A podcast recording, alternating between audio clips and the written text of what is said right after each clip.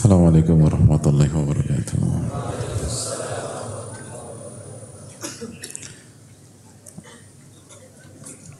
Bismillahirrahmanirrahim. Alhamdulillahi rabbil alamin. Wabihi nasta'in ala umuri dunia wal din wa salatu wassalamu ala ashrafi anbiya wal mursalin wa ala alihi wa sahbihi wa man sara ala nahjihi bi ihsanin ila yaumidin wa ba'd. Allahumma inna nas'aluka ilman nafi'a wa na'udzubika min ilmin la yanfa'.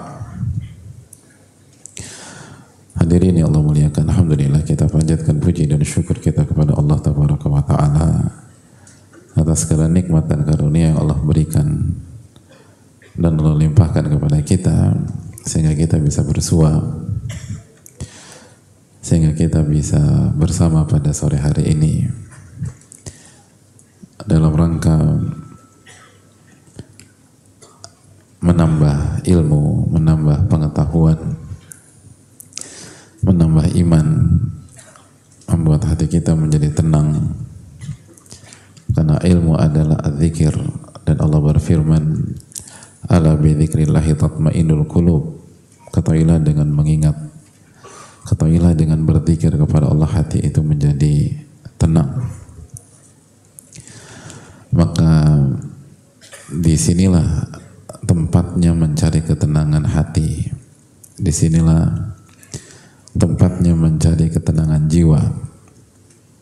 Dan di sinilah tempatnya mencari kebahagiaan di dunia maupun di akhirat. Namun sebagaimana yang dijelaskan oleh para ulama bahwa orang yang masuk ke dalam dunia ilmu itu banyak wasa'idu fihi qalil. Namun yang bahagia itu sedikit hadirin. Yang bahagia itu sedikit. Kenapa demikian? Karena ia tidak memenuhi hak ilmu. Sebagaimana hadirin sekalian punya hak. Dan kalau hak hadirin sekalian tidak dipenuhi akan ada reaksi hadirin nggak terima.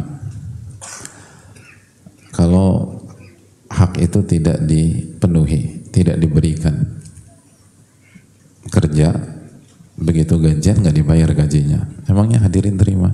Enggak.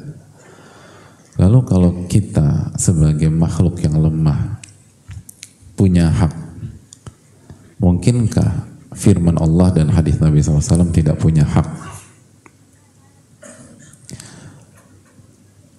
Kalau kita berpikir demikian, maka kita punya masalah dengan akal sehat. Kita punya masalah dengan critical thinking. Karena paradigma berpikir yang benar, kalau kita saja punya hak, maka Al-Quranul Karim punya hak apa tidak? Punya hak. Sunnah Nabi SAW punya hak. Lalu ilmu punya hak ulama punya hak. Dan kalau kita tidak penuhi hak ilmu maka jangan salahkan siapa pun kalau kita tidak akan pernah mendapatkan keberkahan ilmu walaupun maklumat kita banyak. Itulah yang dikatakan para ulama man la yukrimul man la yukrimil ilma la yukrimuhul ilmu. Barang siapa yang tidak memuliakan ilmu maka Allah nggak akan muliakan dia dengan ilmunya. Nggak akan Barang siapa yang tidak memuliakan ilmu, maka Allah tidak akan memuliakan ilmunya. Dan itu yang itu kaidah para ulama kita. Ilmu itu punya hak yang harus kita tunaikan. Ilmu itu punya hak yang harus kita berikan. Maka tunaikanlah hak ilmu tersebut.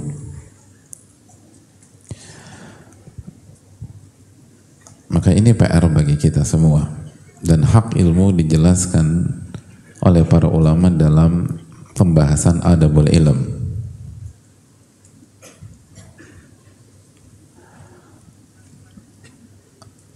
Dan salah satu buku yang mengkaji tentang adab-adab ilmu adalah Tadhiratu Sami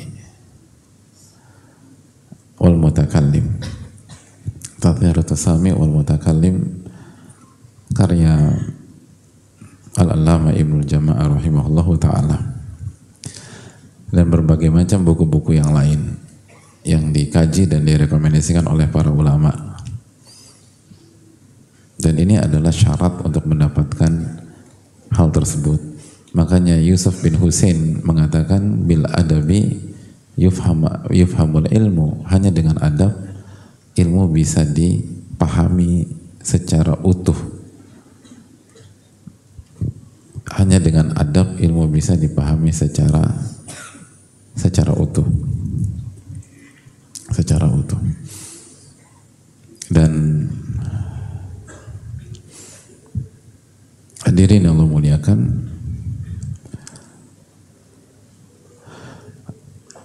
kalau enggak tidak tidak akan berhasil kita memahami hakikat dari ilmu itu tersebut. Dan ini adalah nasihat dari nama-nama besar yang belajar sebelum kita lahir nama-nama besar yang kualitasnya jauh di atas kita dan guru-guru kita.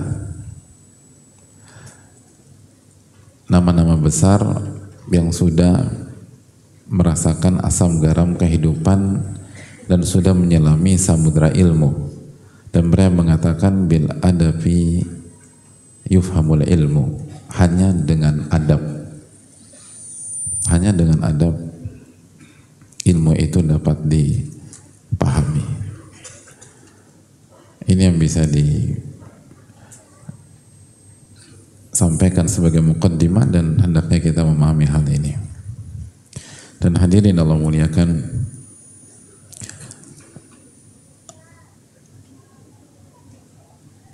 di antara ilmu adalah ketika kita berinteraksi dengan ilmu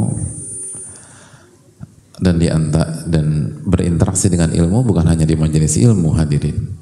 Berinteraksi dengan ilmu itu di majelis di rumah di kantor bersama istri bersama suami bersama anak-anak. Karena kita dituntut untuk menyikapi mereka dengan apa hadirin menyikapi istri itu dengan apa? Ilmu. Ibu-ibu menyikapi suami itu dengan apa? Dengan ilmu. Kita ditawarkan akad atau kerjasama. Gimana kita nyikapin? Kan dengan ilmu. Bukan dengan ambisi dunia. Dan kita nggak peduli itu halal atau itu haram. Semua harus dengan ilmu. Berarti kita harus menunaikan hak ilmu di mana pun kita berada. Baru kita mendapatkan keberkahan dari ilmu tersebut. Baru kita mengerti esensi. Dan baru dampak positifnya itu terasa dalam kehidupan kita. Baru ilmu itu berkenan masuk sampai ke jiwa kita, sampai ke hati kita, dan tidak berhenti di tenggorokan atau di kepala kita saja. Sebagaimana ilmunya orang khawarij gitu. Wala yujawizu taraqiyahum kata Nabi SAW. Ayat-ayat yang mereka baca itu tidak melewati kerongkongan mereka, nggak masuk ke hati. Nabi SAW mengatakan, ya al Quran. Mereka membaca Al-Quran. Tapi ayat-ayat yang mereka baca itu nggak masuk ke dalam hati mereka. Maka hadirin Allah muliakan, di sinilah pentingnya. Dan di antara adab-adab ilmu tersebut, kita harus terus membersihkan hati dan jiwa kita. Kita harus terus membersihkan hati dan jiwa kita dari virus-virus hati. Dan di antara virus-virus hati itu dijelaskan oleh beliau rahimahullah taala dan sudah kita uh, bahas sebagian dan kita akan melanjutkan pembahasan uh, kita tersebut.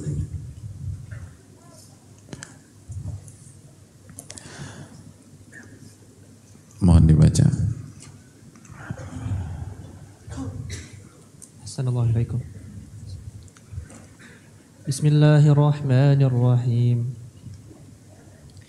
الحمد لله رب العالمين ثم الصلاة والسلام على نبينا محمد وعلى آله وأصحابه أجمعين.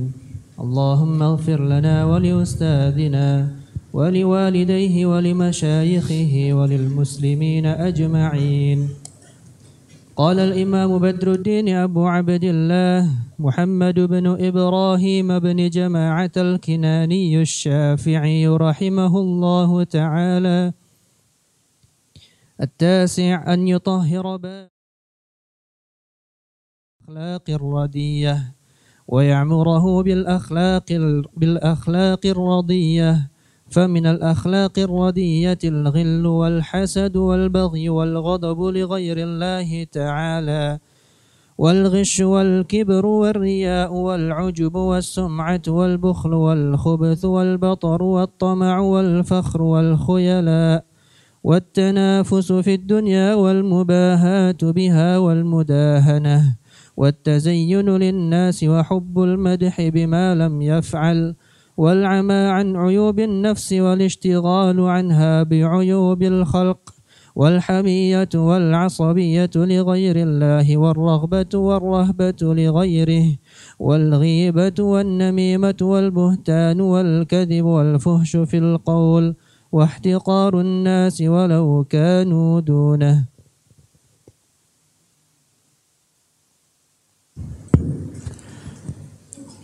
Bismillah, alhamdulillah, wassalatu wassalamu ala rasulillah wa ala alihi wa sahbihi ajma'in. Uh, Hadirin Allah muliakan.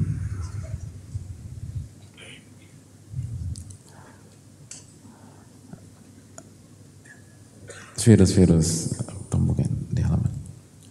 Virus-virus uh, hati tersebut adalah yang pertama al-gil dan itu sudah kita bahas al-hasad, hasad wal bagi bagi kezaliman wal ghadabu li ghairillah. Marah bukan karena Allah Subhanahu wa taala. Dan marah karena emosi karena hawa nafsu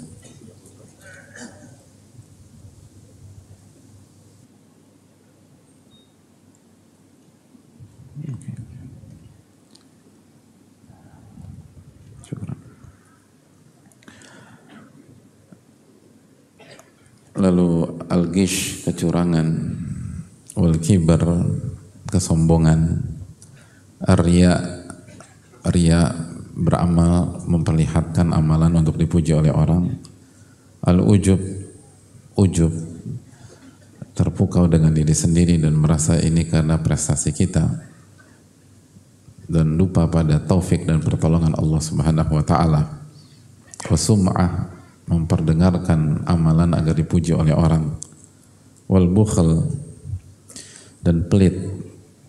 Penuntut ilmu tidak tidak boleh pelit. Wal dan keji. Batar at-tama' ketamakan. Kufur nikmat lalu ketamakan. Tamak terhadap dunia. Wal fakhr dan dan uh, berbangga-bangga terhadap dunia.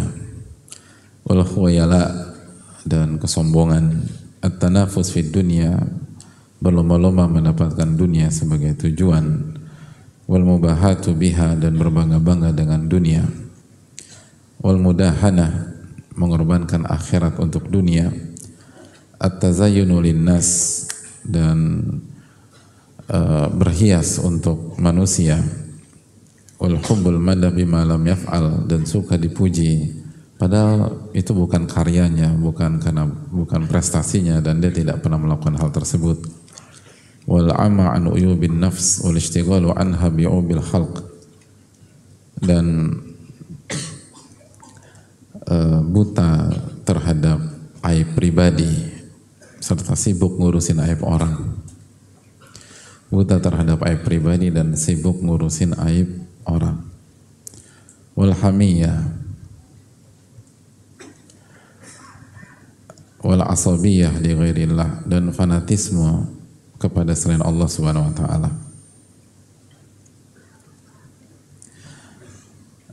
Dan di sebagai apa di buku terjemahan ada tambahan merendahkan orang ya. Semua buku terjemahan seperti itu.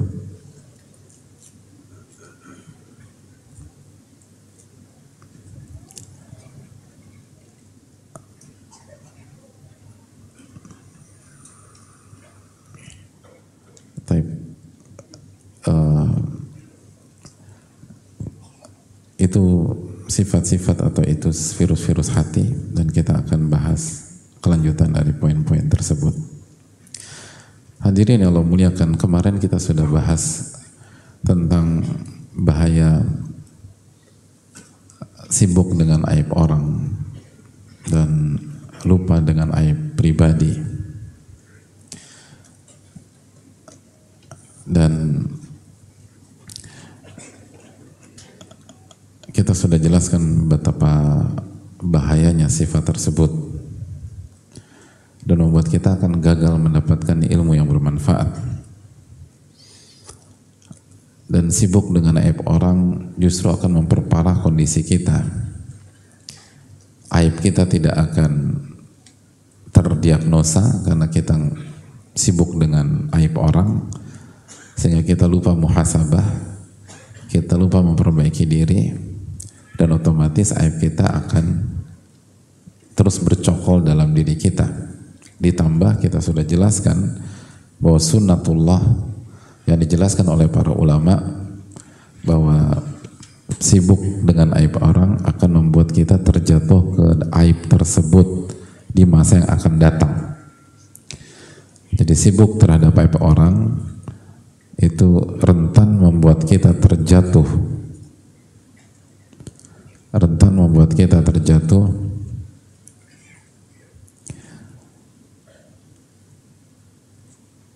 Di aib yang sama. Dan sudah kita katakan mungkin kita bersih pada hari ini sehingga kita enak komentarin orang. Mungkin itu tidak pernah terpikirkan mengenai dan menimpa diri kita sehingga kita asik nyinyirin orang tapi kita tidak pernah tahu bagaimana kadar iman kita bulan depan. Kita nggak pernah tahu bagaimana kadar ketakwaan kita tahun depan. Hadirin, banyak pertanyaan sampai ke hadapan guru-guru kita.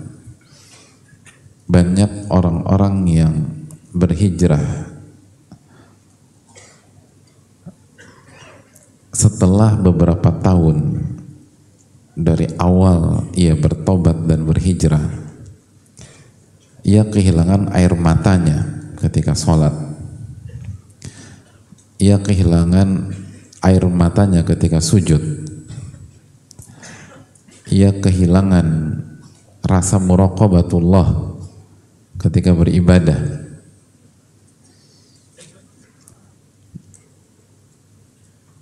Dan simpel aja bukankah itu berarti penurunan? Ke mana air mata yang dulu dengan mudah kita keluarkan?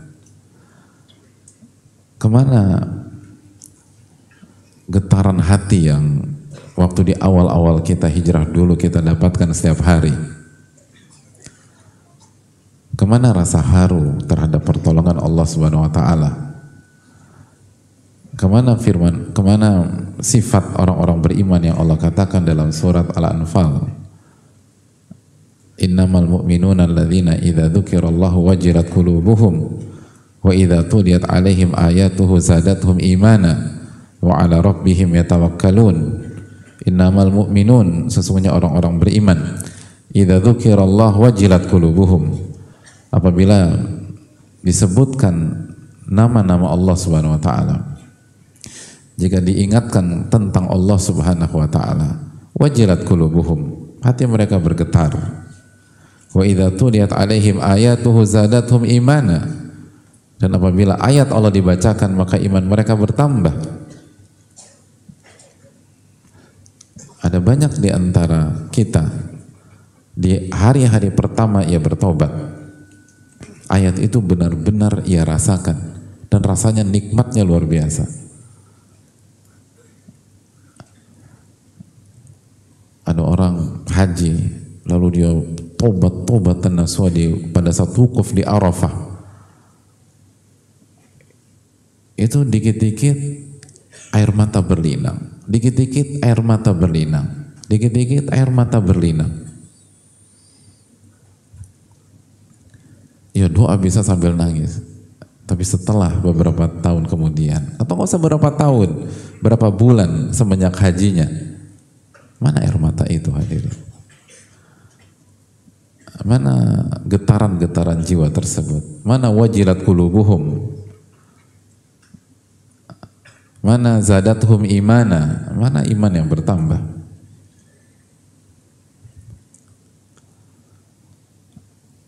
Setelah ia benar-benar bertobat dan minta ampun kepada Allah pada saat wukuf lalu dia sholat maghrib dan isya di Musdalifah itu bisa nangis hadirin. Lalu ke mana kualitas itu pada hari ini? Dulu awal-awal tuh semangat ngaji terus benar-benar tersentuh gitu. Nyata tuh bisa sambil meneteskan air mata. Aina dumu hari ini? Mana air mata hari ini Artinya kita buktikan bahwa kondisi iman kita itu berbeda dengan pada saat awal-awal kita bertobat kepada Allah Subhanahu wa taala. Lalu kok Anda berani-berani ngurusin aib orang sekarang?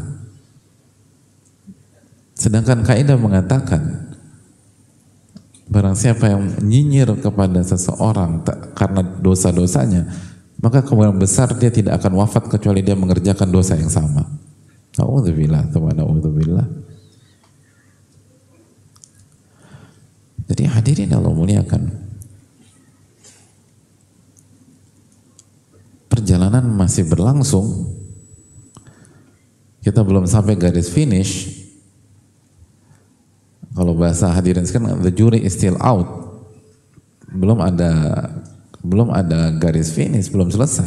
Semua masih bisa terjadi kita masih bisa jatuh di tikungan terakhir atau kita masih bisa jatuh di tikungan kedua dari terakhir kita bisa jatuh di ketinga, ketikungan ketiga dari terakhir bahkan sebagian kita kalau dalam catatan lohil mahfud itu belum melewati sepertiga dari usia yang disediakan oleh Allah Subhanahu wa taala. Artinya masih panjang. Bukankah seyokianya dia lebih fokus kepada aib-aib dirinya? Daripada urusin A, urusin B, urusin C, urusin D, urusin E.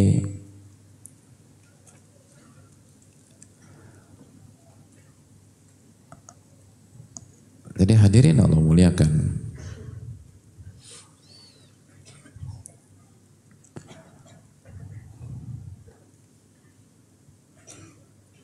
Fokuslah pada kesalahan kita. Makanya penuntut ilmu yang ilmunya bermanfaat, ia selalu fokus pada kesalahannya. Ia selalu menghabiskan waktu. Setiap ada waktu, muhasabatun nafas. Setiap ada waktu, muhasabatun nafas. Muhasabatu mengevaluasi diri, introspeksi diri. Bukan setiap ada waktu dengerin aib si A, lalu dengerin aib si B, Lalu si D ngomong apa? Lalu si C buat skandal apa? Bukan itu pokoknya. Tapi setiap ada waktu hadirin Allah muliakan, dia akan berusaha muhasabatun nafas. Dia selalu berusaha mengevaluasi diri. Dan dia tidak biarkan waktu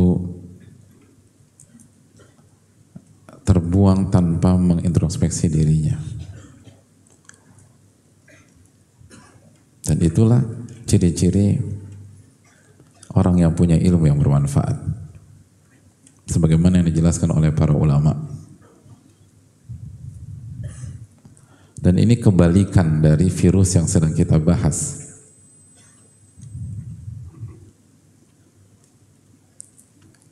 Ini kebalikan dari, jadi kalau orang yang ilmunya tidak bermanfaat, maka ia akan sibuk ngurusin aib orang, Maka sebaliknya, orang yang ilmunya bermanfaat, maka ia akan sibuk dan fokus memperbaiki aib-aib dirinya.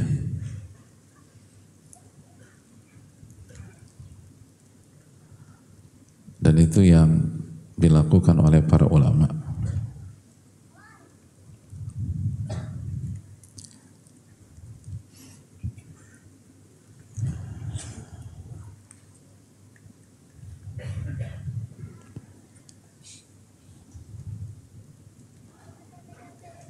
Makanya Al-Hasan mengatakan hadirin sekalian, innal abda la yazalu bi khairin makana lahu wa'idun min nafsihi. Seseorang hamba senantiasa berada dalam kebaikan selama dari dalam dirinya itu ada pengingat, ada pengingat, ada pengingat.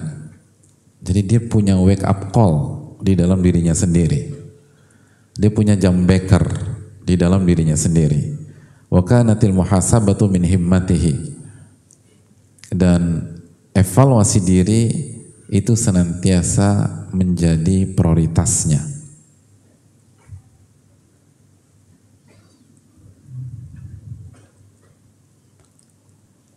Jadi mengevaluasi diri dan ngecek aib-aib diri itu selalu jadi prioritas. Jadi kalau prioritas itu apa sih? Kalau dia punya waktu luang dan dia punya dua opsi, mau bicarakan aib orang atau evaluasi aib sendiri. Dia akan bilang mohon maaf, saya nggak punya waktu untuk bahas tersebut dan saya mau evaluasi diri saya sendiri. Gitu. Itu poin. Ah, itu orang yang punya ilmu bermanfaat. Makanya Maimun bin Mihran rahimahullah mengatakan la yakunul abdu taqiyya hatta yakuna li nafsihi ashadda muhasabatan minasyariki li syarikihi. Seseorang tidak akan menjadi orang yang bertakwa sampai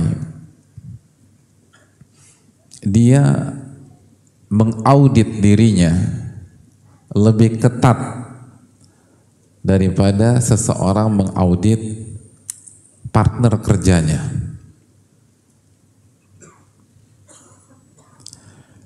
Oleh qil, oleh karena itu para ulama kita mengatakan an-nafsu kasyarikil khawan in lam tuhasibhu dhahaba bimalik.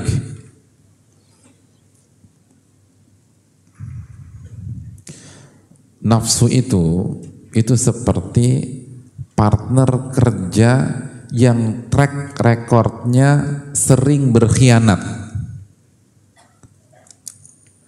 Kalau tidak dikontrol secara intens, dia akan bawa lari duit kita. Jadi nafsu dalam diri kita itu seperti partner kerja yang track recordnya pengkhianat. Pengkhianat. Kita punya peran kerja dan kita tahu dia pernah berkhianat sama A, pernah berkhianat sama B, pernah berkhianat sama C, berkhianat sama B. Terus sekarang kita kita kerja bareng atau kita atau kita invest sama sama dia dan gimana caranya kita ketemu sama dia lah gitu. Dan dia megang duit kita. Dia megang duit kita. Dan track recordnya udah makan duit orang banyak. Nah kata para ulama, kontrol dan evaluasi diri Anda sebagaimana dan mengontrol orang tersebut. Itu poin. Sekarang coba tanya diri kita. Terakhir kita mengevaluasi diri tahun berapa hadirin? Coba jujur.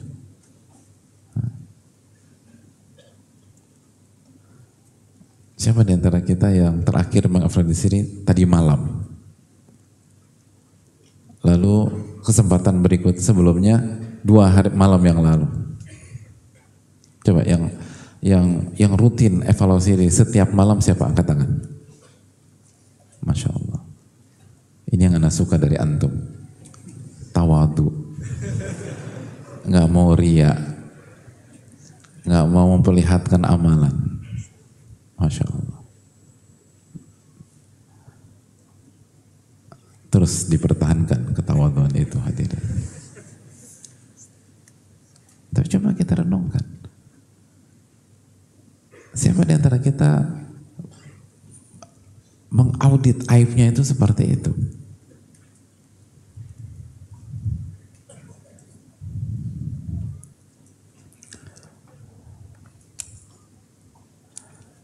Kata Maimun juga, At-taqiyu asyadu muhasabata li nafsihi. Orang yang bertakwa itu, itu sangat ketat mengevaluasi dirinya dan mencek aib-aib dirinya. Min sultanin al wa min syarikin syahih.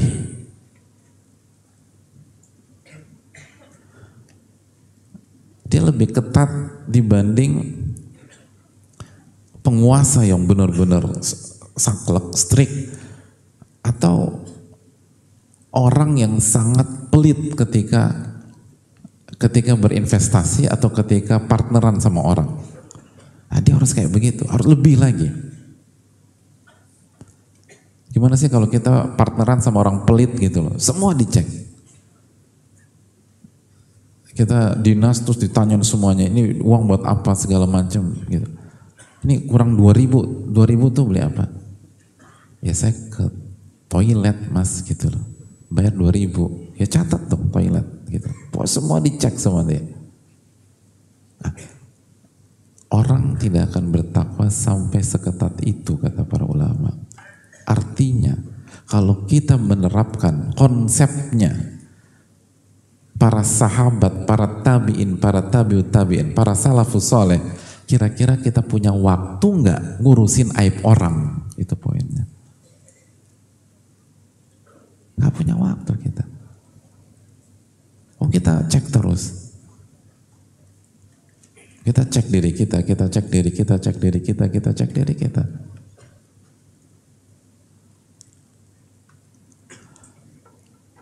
Tapi itulah kita hadirin, kecuali yang dirahmati oleh Allah. Kita suka lupa dan sering lupa dan akhirnya itu yang menyebabkan kita tidak bermanfaat ilmunya. Makanya sebagian para mengatakan coba muhasabah diri setiap hari. Kata Ibnu Qayyim rahimahullah dalam Madarij, cek apa kewajiban atau apa tugas kita dari Allah yang sudah kita tunaikan dan apa tugas kita dari Allah yang belum kita tunaikan hari ini. Apa ya? Kita dapat do's and don'ts dari Allah. Kita kita diberikan tugas oleh Allah Subhanahu wa taala. Hari ini yang sudah selesai berapa? Dan yang masih jadi PR berapa? Dan PR-nya udah berapa persen? Dan kapan selesainya? Gitu. Terus kita evaluasi. Hari ini sholat, zuhur, sholat subuh khusyuk apa enggak? Gitu. Zuhur tadi gimana kualitasnya? Asar seperti apa? Maghrib seperti apa? Isya seperti apa? Tadi sholat qobliyah subuh apa enggak? Terus qobliyah sama ba'diyah zuhur bagaimana? Kalau mungkin ada kendala qobliyah zuhur di kodok apa enggak? Lalu terus nanti nanti ba'diyah maghrib seperti apa? Lalu ba'diyah isya seperti apa? Terus muhasabah. Muhasabah. Itu kalau kita ingin ilmu kita bermanfaat. Tapi kalau kita ingin kehadiran kita ke majelis ilmu hanya sebuah keseruan mengisi waktu weekend atau mengisi waktu luang lalu menjadi bagian dari sesuatu yang sedang viral, hijrah lagi viral, saya mau jadi bagian dari itu dan hanya itu saja, ya maka ya selewat aja. Dan nanti jangan salahkan siapa pun kalau akhirnya kita jatuh pada virus yang dijelaskan Ibnu Jamal rahimahullah sibuk ngurusin aib orang. Kenapa? Karena kita lupa dalam mengevaluasi aib-aib kita sendiri.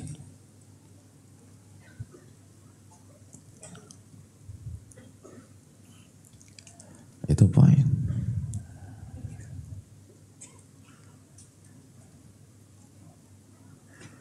Makanya hadirin Allah muliakan. Perlu kita camkan Dan catat baik-baik ucapan Al-Hasan berikut ini bahwa al-mu'min qawwamun ala nafsihi. Mukmin itu pemimpin nafsu dan jiwanya sendiri. Kita yang mimpin nafsu kita. Bukan kita yang dipimpin nafsu kita, kita yang mimpin. Nafsu kita harus tunduk sama kita. Itu mukmin. Dan itu harus kita perjuangkan. Berat-berat dan yang berbicara tidak lebih baik daripada yang mendengarkan. Tapi ini konsep para ulama. Kalau kita ingin menjadi mukmin yang sejati, baik yang berbicara maupun yang mendengarkan, al mukmin qawamun ala nafsihi. Mukmin itu pemimpin bagi nafsunya. Dia ngatur nafsunya, bukan nafsunya mengendalikan dia.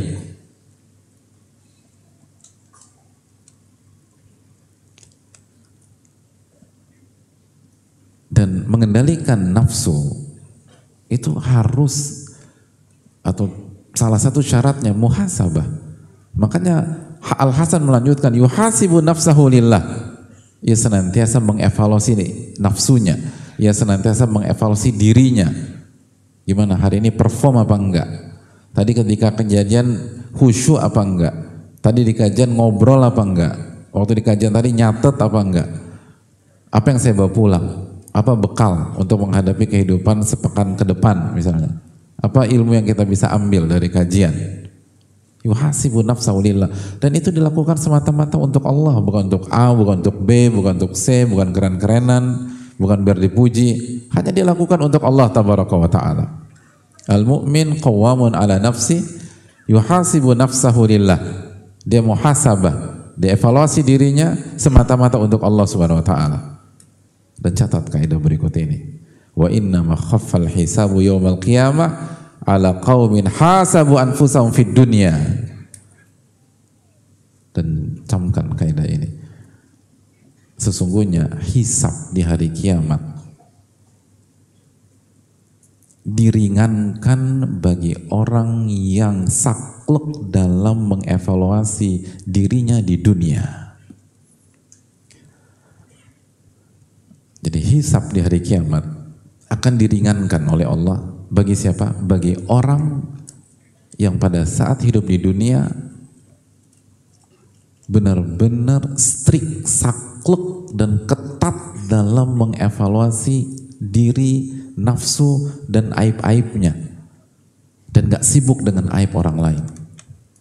Wa inna masyaqqal hisabu yawmal qiyamah ala qaumin akhadhu hadzal amra min ghairi muhasabah dan sebaliknya, hisab di hari kiamat akan dipersulit oleh Allah.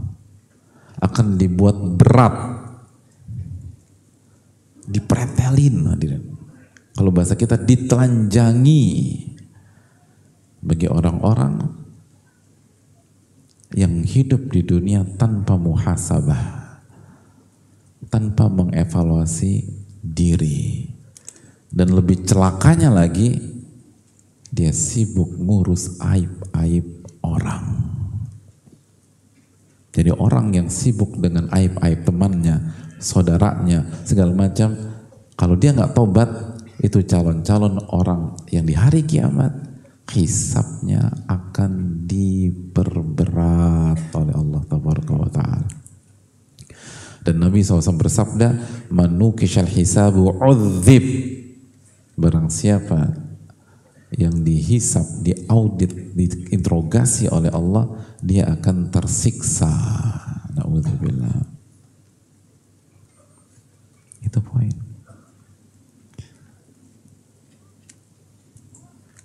Jadi pikirkan diri kita. Hisap di hari hisap tahu hisap kan di hari kiamat dihisap dihitung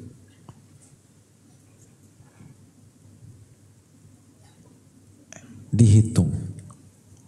Jadi perbuatan kita dihitung dengan ketat di hari kiamat.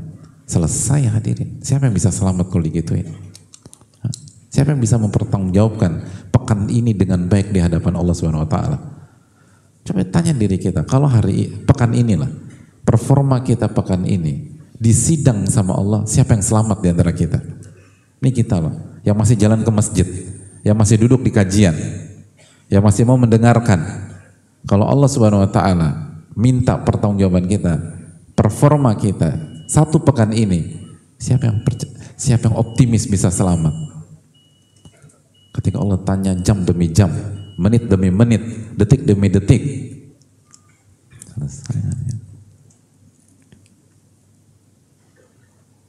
Maka kalau kita ingin hisap kita pada hari kiamat dimudahkan, diringankan, maka ketatlah dalam muhasabah, dalam introspeksi, dalam evaluasi diri pada saat kita di dunia. Dan itu konsekuensinya kita tersibukkan dari membahas aib-aib orang. Sebagaimana dalam bahasa yang lain, ketika kita fokus, sibuk ngebahas aib-aib orang, ngomentarin aib-aib orang, di saat itu juga kita lemah dalam mengevaluasi aib-aib diri. Karena waktu kita hanya 7 kali 24 jam sepekan. Dan kita harus milih. Gak bisa kita ambil dua-duanya. Kalau kita memilih mengevaluasi diri kita, maka kita tidak sibuk dengan aib orang. Tapi sebaliknya, kalau kita sibuk dengan aib orang, maka itu menunjukkan kita lemah dalam memperbaiki aib-aib diri sendiri. Kita akan lanjutkan pada salat maghrib berjamaah. Wassalamualaikum warahmatullahi wabarakatuh. Syukur.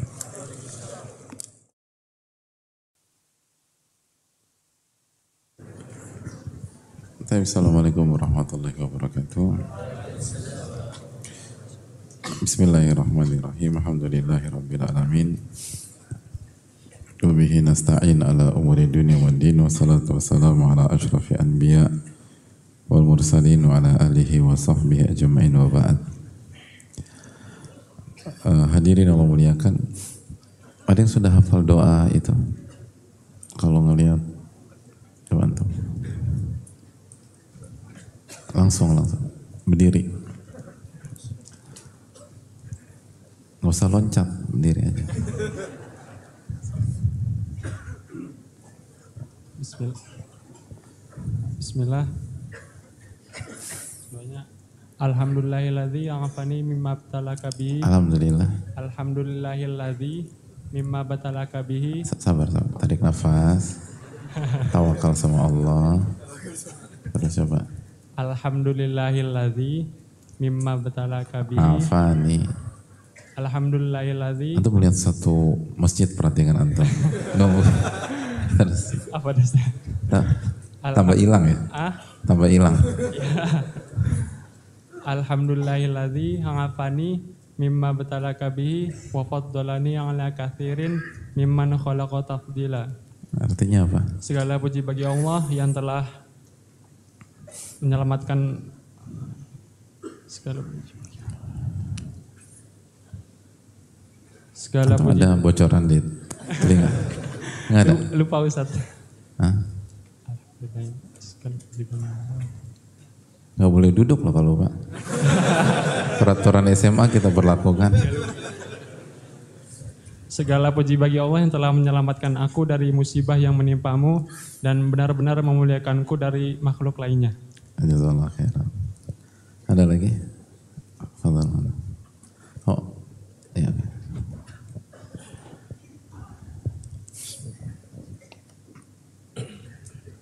Berdiri dong kalau beliau berdiri, antum juga berdiri. Nanti kita nggak adil. Hmm. Ada belakang.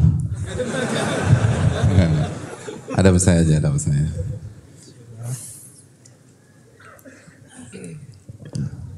Alhamdulillahilladzi afani. Segala puji bagi Allah yang telah menyelamatkanku. Mimma batalaka bihi.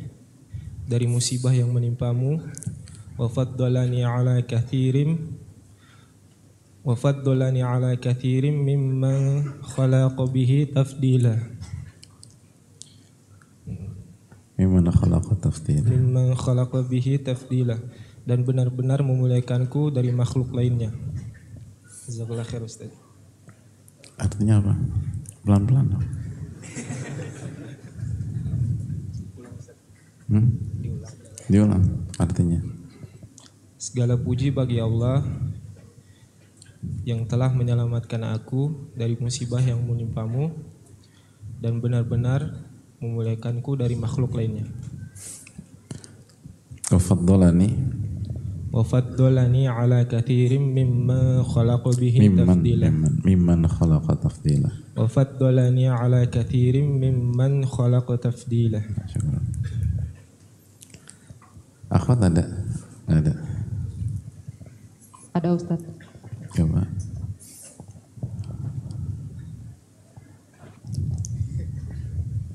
Bismillah. Assalamualaikum warahmatullahi wabarakatuh ya Ustaz. Waalaikumsalam. Ahsanallahu ilaikum. Alhamdulillahilladzi afani mimma bertalaka bih wa faddalani ala kathirin mimman khalaqa tafdila. Alhamdulillah segala puji bagi Allah alladzi afani mimma bertalaka bih yang telah menyelamatkanku dari musibah yang telah menimpamu wa faddalani ala kathirin mimman khalaqa tafdila. Dan Allah benar-benar memuliakanku di antara makhluk lainnya. Rawahul Tirmizi. Baik, jazakallah khairan. Ya, makasih. wa yakum ya. Ustaz. Akhwat satu lagi ada? Bismillah. Assalamualaikum warahmatullahi wabarakatuh. Waalaikumsalam. warahmatullahi Jadi afani segala puji bagi Allah yang telah memuliakanku mimaktalah habihi dari segala musibah yang telah menimpamu dari segala musibah yang telah menimpanya wafat dolani dan telah memuliakanku miman ala kasirin miman kholako tafdila dari segala dari banyak makhluk ciptaannya. Ya, jazakallah khairan. Makasih banyak. Jazakallah khairan. Ya, Kak. Tayyib hadirin Allah muliakan.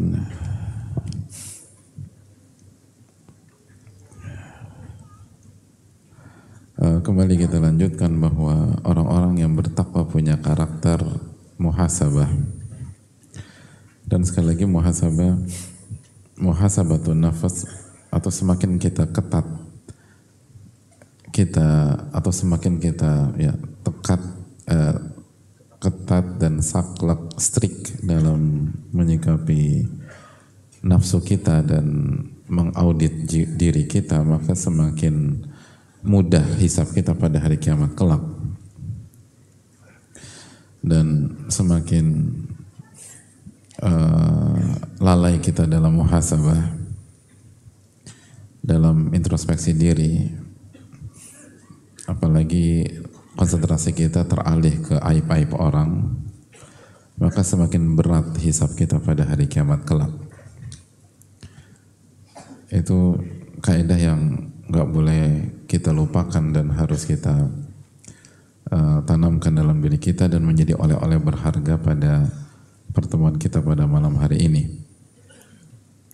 Dan dengan itulah kita akan mendapatkan ilmu nafi.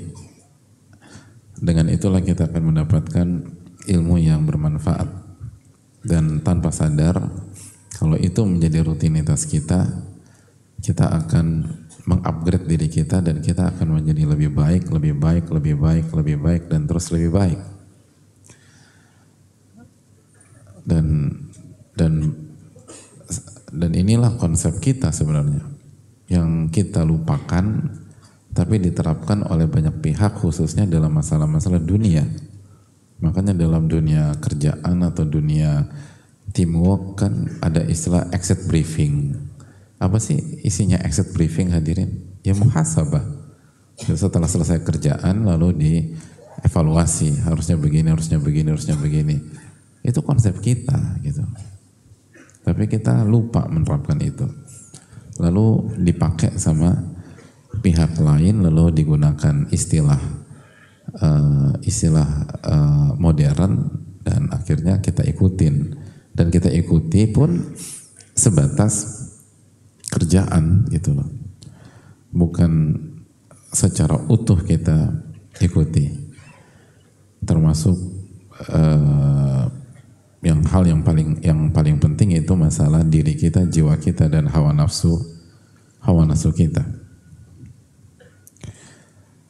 Dan hadirin Allah muliakan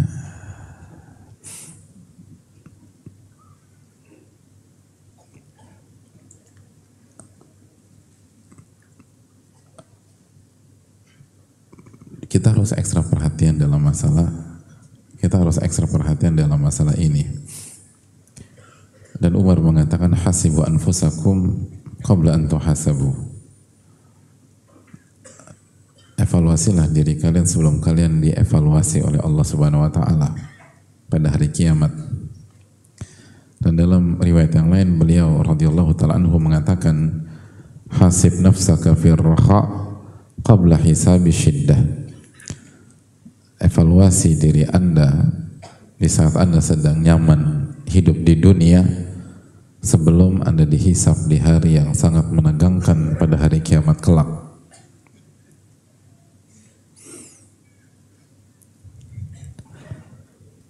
Fa inna man hasaba nafsahu fi raha qabla hisabi syiddah ada amruhu ila ridha wal ghibtah. Barang siapa yang punya pola mengevaluasi dirinya di dunia ketika lagi lapang, maka kondisinya akan mendapatkan keridoan. Jadi dia akan mendapatkan ridho Allah, lalu kondisinya di apa di diidolakan oleh manusia-manusia yang lain diinginkan oleh manusia-manusia. Artinya teman-temannya tuh pengen seperti dia gitu. Saya tuh pengen banget seperti orang ini. Saya punya sahabat, saya tuh pengen bisa seperti dia, pengen berada di level dia, pengen berada di kualitas dia. Kenapa? Karena dia senantiasa muhasabah, senantiasa fokus pada aib-aibnya. Maka Umar mengatakan radhiyallahu taalaan bahwa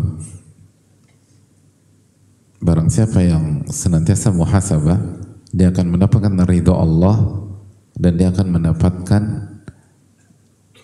respect dari manusia. Itu otomatis. Jadi Umar yang mengatakan bahwa kalau anda ingin ingin mendapatkan penerimaan di tengah-tengah manusia nggak usah ribet-ribet gitu.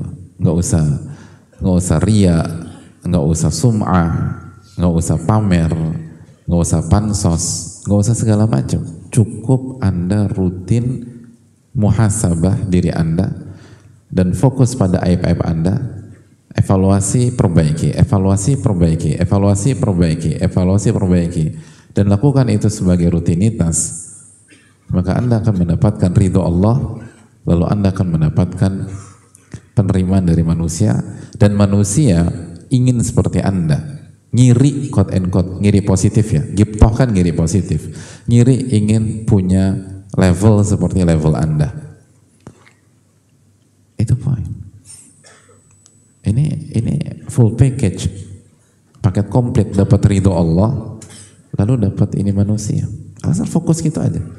Setiap hari fokus kepada aib lalu perbaiki uh, evaluasi perbaiki. Evaluasi perbaiki. Diagnosa apa aib kita obati. Diagnosa apa aib kita perbaiki. Diagnosa apa aib kita obati. Otomatis kita akan apa kita akan naik level naik level naik level naik level. Kita akan improve terus. Kita tatwiru nafs gitu. Kita akan mengembangkan diri kita. Gitu. tanpa tanpa ada ada ambisi ingin dipuji orang tanpa ada ambisi ingin disanjung orang, tanpa ada ambisi ingin di, mendapatkan applause orang, dan itu akan Anda akan dapatkan sendiri, tanpa kita inginkan. Dan ketika kita dapat pujian orang, kita pun nggak tertarik dengan pujian itu. Kenapa? Karena fokus kita adalah mencari ridho Allah tabaraka wa ta'ala. Sebagaimana Imam Syafi'i rahimahullah mengatakan bahwa saya berharap orang mengambil ilmu saya dan tidak perlu menyebut-nyebut nama saya dan berafiliasi pada saya. Tapi kenyataannya bagaimana? manusia dengan bangganya berafiliasi kepada beliau rahimahullahu taala. Itu nama-nama besar dalam dunia ilmu. Mereka nggak tertarik mencari mencari kedudukan di tengah-tengah manusia, tapi dengan pola mereka sendiri atau dengan pola yang mereka terapkan itu sendiri, mereka dapatkan itu semua. Kenapa demikian? Karena pola yang Allah Allah turunkan dan pola yang Nabi SAW ajarkan itu pola para juara hadirin. Itu clear sudah. Itu pola para juara. Yang setiap orang benar semakin semakin konsisten kita menerapkan pola itu, Anda akan berhasil. Bismillah Anda akan berhasil. Jadi Anda nggak perlu ribet-ribet cari cari gimmick atau cari ini, cari drama dan strict forward aja, fokus pada polanya Allah, polanya Rasulullah SAW. Anda akan berhasil. Salah satunya ini, setiap setiap hari muhasabah, setiap hari fokus pada aib. Udah gak usah ngurusin aib orang, fokus pada aib sendiri. Lalu diagnosa aib kita, lalu cari tahu gimana cara pengobatannya, lalu jalani pengobatannya. Sabar. Satu tahun, dua tahun, tiga tahun. Kalau kita istiqomah dengan pola ini, oh itu dampaknya besar. Gitu. Kita mengalami kemajuan. Kita mengalami kemajuan yang sangat signifikan. Bukan bukan satu dua step, tapi ber, bertingkat-tingkat. Kenapa? Karena pola yang diajarkan Rasulullah SAW, lalu disuarakan para ulama, itu pola para juara hadirin. Pola para juara. Bukan pola apa bukan pola apa namanya pola simpel-simpel enggak.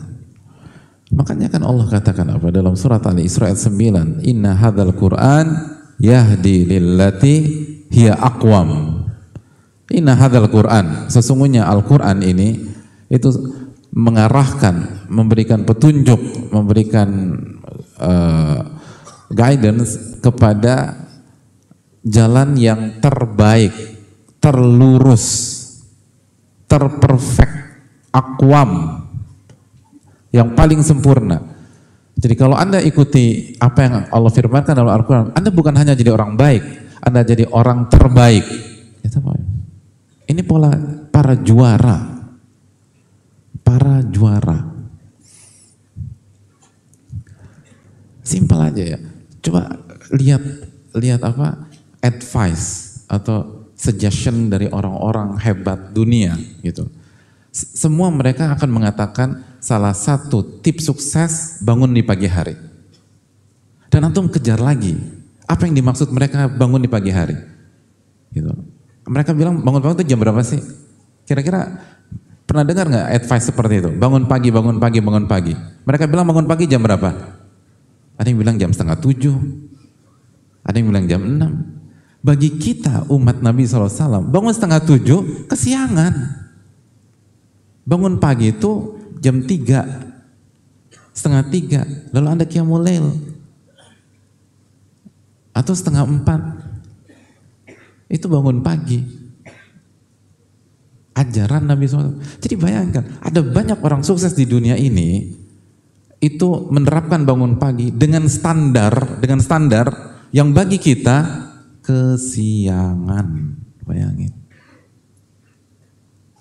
Tapi kenapa aku nggak sukses-sukses Pak Ustadz? Ya pertanyaannya setelah bangun pagi ngapain? Pegang gadget tuh. Habis bangun pagi Anda wudhu, Anda mandi, Anda wudhu. Anda sujud sama rob Anda. Minta ampun. Lalu kerjakan hal yang bermanfaat. Waktu sahur istighfar. Doa sama Allah. Terus habis subuh aktivitas. Baca dikir pagi Terus gunakan hal-hal yang baik-baik. Mereka baru bangun setengah tujuh, kita udah keringetan setengah tujuh. Seharusnya demikian. Dan bukan hanya keringetan aja, sudah full package. Kita udah kiamulail, kita sudah sholat witir, kita sudah istighfar di waktu sahur, kita sudah sholat qobliyah, subuh, kita sholat subuh berjamaah, kita sudah zikir pagi, kita sudah ikut kajian sebagai suplemen, baru Begitu mereka bangun, kita udah udah walk out, udah segala macam. Itu itu baru poin ini, belum yang lain. Salah satunya muhasabah.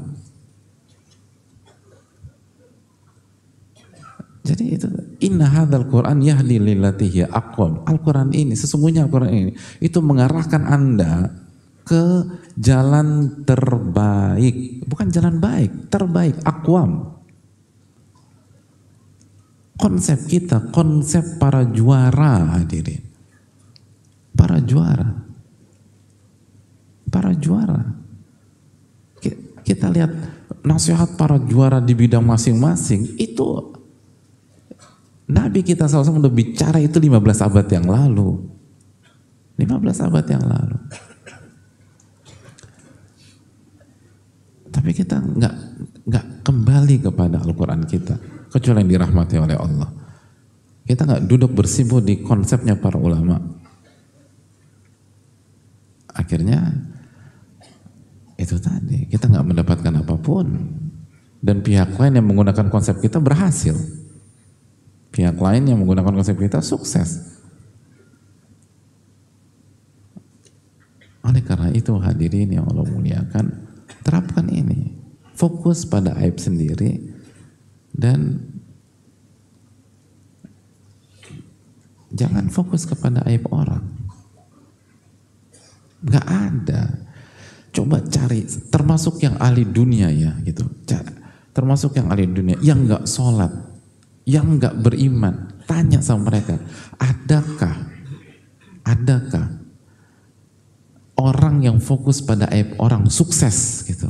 Dan apakah mereka setuju dengan konsep itu? Gak ada yang setuju hadirin. Ya. Gak ada yang setuju. Mau pakai teori apa pun itu bukan konsep yang benar gitu aja. Lah kok kita masih ke arah sana? Masih sibukin A, sibukin B. Oh itu jelas-jelas. Jangankan pakai levelnya orang-orang beriman. Jangankan pakai standarnya Al-Quran, pakai standar ahli dunia saja, itu nggak masuk gitu. Emang pernah ada, misalnya hadirin ikut seminar yang bicara COA, COB atau ikut inilah, ikut segala macam, yang bicara orang-orang hebat. Mereka bilang, kalau lo mau sukses, kalau anda mau sukses, fokus pada aib orang. Ada bilang gitu? Coba angkat tangan, saya kasih hadiah. Semua saya kasih nih, mana yang ada. Siapa yang pernah dengar ada advice seperti itu? Lo mau sukses, fokus pada aib orang. Bicarain, bahas sama bini lo, sama anak-anak lo, ketawain, nyinyirin, gitu loh. Mana ada dia? Gitu. Lalu kenapa kita fokus ke sana? Padahal orang-orang yang nggak pernah ngaji, yang nggak ini, yang nggak nggak bawa-bawa agama aja ngerti itu. Gak mungkin bisa dengan cara demikian. Tapi coba kita bicara konsep para ulama di hadapan mungkin teman kita gitu.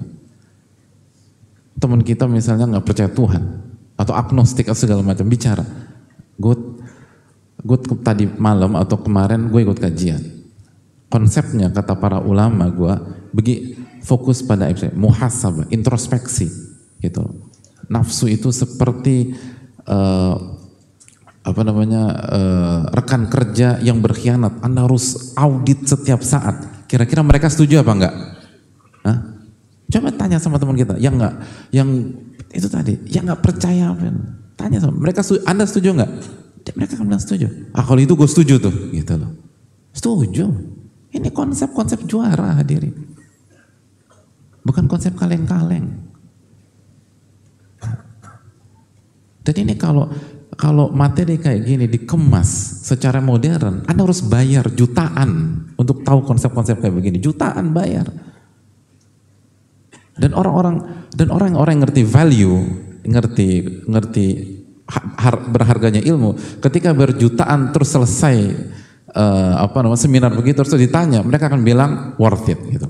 Worth every penny apa gue nggak rugi keluarin harga segitu. Karena gue dapat konsep yang bisa bikin gue juara.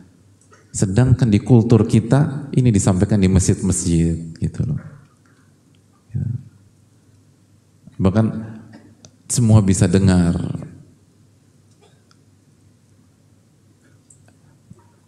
Semua bisa mempelajari. Ini konsep kita jadi.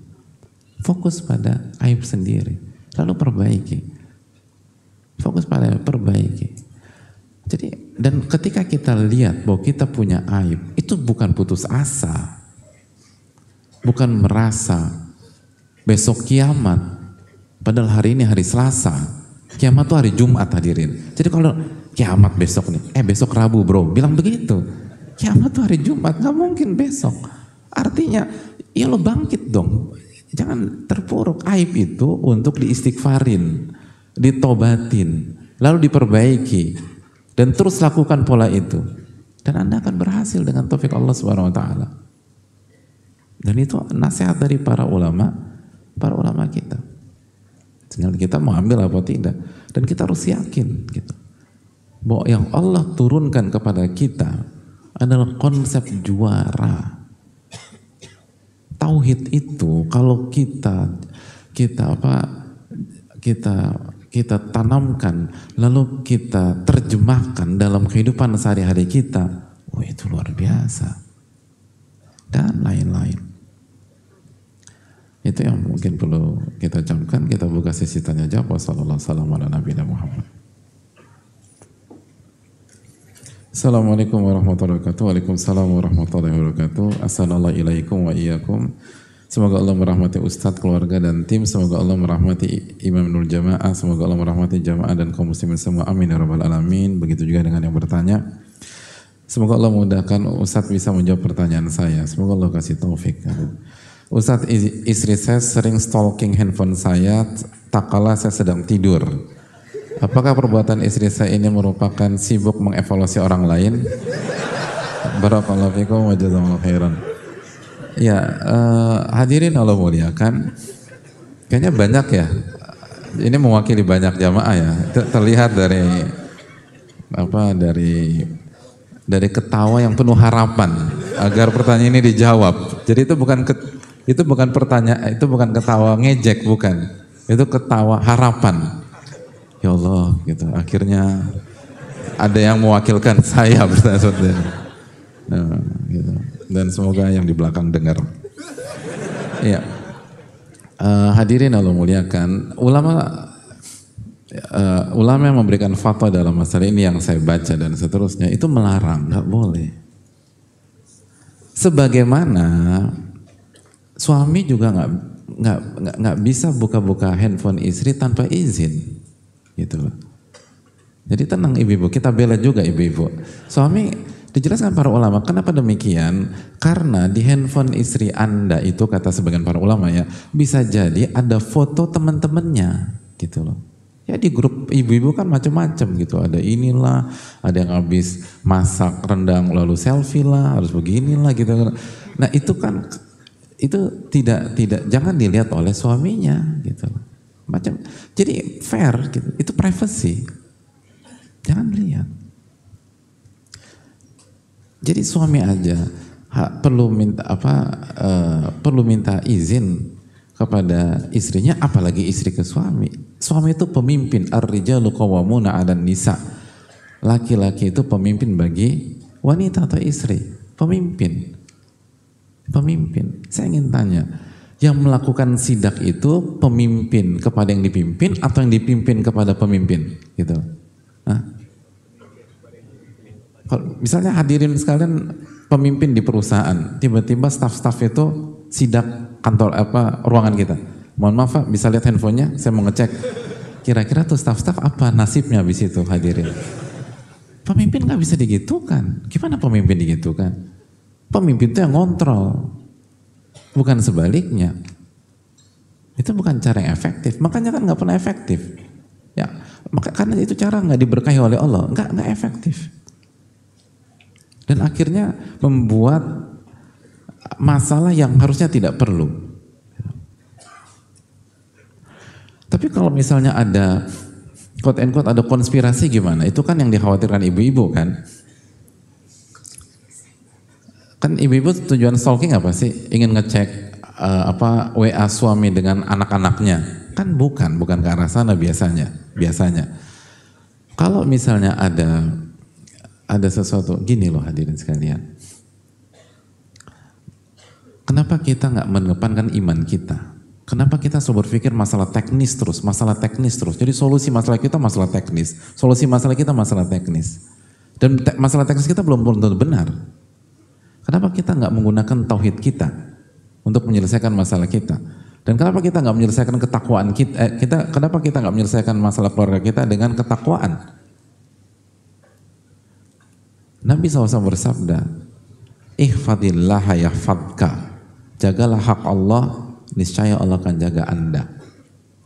Dan keterangan para ulama dalam hadis ini menjaga anda dan keluarga anda. Gitu. Coba jaga, coba jaga hak Allah. Niscaya Allah akan jaga kita dan suami kita, biidzillah. Dan hadirin kita berinteraksi dengan ahkamul hakimin. Rob yang maha bijak. Gitu. Kalau kita baik dan dan suami kita uh, mengkhianati dan seterusnya, apa iya masa Allah biarkan begitu aja? Kalau Allah biarkan begitu saja, zalim dong. Oleh karena itu hadirin sekalian Allah nggak zalim. Fokus pada hak Allah dan fokus pada batasan-batasan Allah Subhanahu wa taala. Nanti Allah akan atur. Dengan izin Allah, akan atur. Tapi pertanyaannya yakin nggak dengan itu? Percaya nggak dengan itu? Jangan. Ada banyak masalah yang timbul gara-gara cara-cara seperti seperti ini. Dan sebagian yang ketahuan juga nggak menyelesaikan banyak banyak tuh nggak menyelesaikan masalah. Gini loh hadirin. Kenapa sesuatu diharamkan? Ulama menjelaskan bahwa sesuatu itu diharamkan kan bukan karena tidak ada manfaatnya. Tapi sering kali karena mudorotnya lebih besar daripada manfaatnya. Ada manfaatnya, tapi mudorotnya jauh lebih besar. Jadi bisa jadi, iya, tapi ini manfaat, iya manfaat. Tapi kalau keterangan para ulama sudah melarang dan ini juga bertentangan dengan dengan konsep kepemimpinan karena di di di di uh, apa di konsep kepemimpinan yang ada sebaliknya. Maka kita harus yakin bahwa konsep ini kalaupun ada manfaatnya mudorotnya jauh lebih jauh lebih besar. Dan itu yang terjadi di banyak di banyak kasus. Makanya sekali lagi Allah berfirman dalam surat Al-Baqarah 219, "Yas'alunaka 'anil khamri wal maisir, qul fihima ithmun kabirun wa manafi'u nas wa ithmuhuma akbaru min naf'ihima." Mereka bertanya tentang khamr, tentang judi. Katakan, fihima ithmun kabir. Di dalam khamr dan judi ada dosa yang besar, dosa yang besar dan banyak atau banyak dosa besar dan banyak masalah atau banyak mafsadat gitu banyak uh, mafsadat karena sekali lagi ayat ini turun sebelum pengharaman khamar secara mutlak jadi ada banyak mafsadat banyak mafsadat besar wa wa manafi'ul nas tapi di sisi lain on the other hand di waktu yang sama itu ada banyak manfaat dalam khamar dan judi benar nggak judi itu ada manfaatnya hadirin Hah? Takut jadi tersangka ya? Masa lalu terungkap. Ada lah. Apa homer dan judi manfaatnya? Membuka lapangan kerja, iya nggak? Iya kan. Lalu terjadi transaksi dan perputaran uang, itu manfaat bukan? Manfaat. Jelas. Atau melihatnya bagaimana Allah berfirman ya, gitu loh. Allah tuh ngerti gitu kan Allah yang menurunkan semuanya Allah katakan wa manafi'u nas ada manfaat benar tapi Allah Allah mention Allah jelaskan wa ithmuhuma akbaru min naf'ihima tapi dampak buruknya lebih parah lebih besar daripada manfaatnya jangan semua yang diharamkan itu pasti dampak buruknya jauh lebih besar jangan gunakan cara-cara seperti itu Allah taala alam mungkin itu dan bangun kepercayaan. Rumah tangga itu dibangun di atas kepercayaan, trust hadirin. Kalau udah nggak percaya repot gitu. Jangankan rumah tangga yang 24/7 24 kali 7. Kita hubungan bisnis aja, kalau kita udah nggak percaya sama rekanan kita, mending nggak usah dilanjutin. Capek hadirin. Capek. Mending nggak usah dilanjutin. Kalau kita mau bisnis sama orang harus percaya dulu. Kalau bisnis saja harus percaya, apalagi berumah tangga, bangun kepercayaan. Bangun kepercayaan dan yakin Allah ya, orang yang jaga rumah tangga kita. Dan Allah yang akan menjaga diri kita. Dan itu yang terjadi. Makanya Allah jaga Asia dan Allah pisahkan dan seterusnya. Allah taala misal. Udah habis waktu ya. Masih ada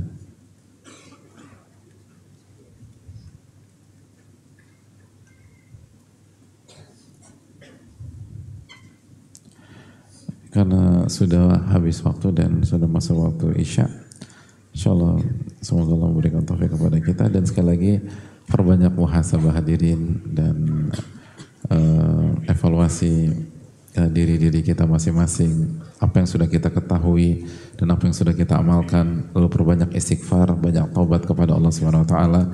Dan semoga Allah taala memberikan eh, taufiknya kepada kita untuk selalu memperbaiki diri Subhanaka wa bihamdika asyhadu an la ilaha illa anta astaghfiruka wa atubu ilaik. Assalamualaikum warahmatullahi wabarakatuh.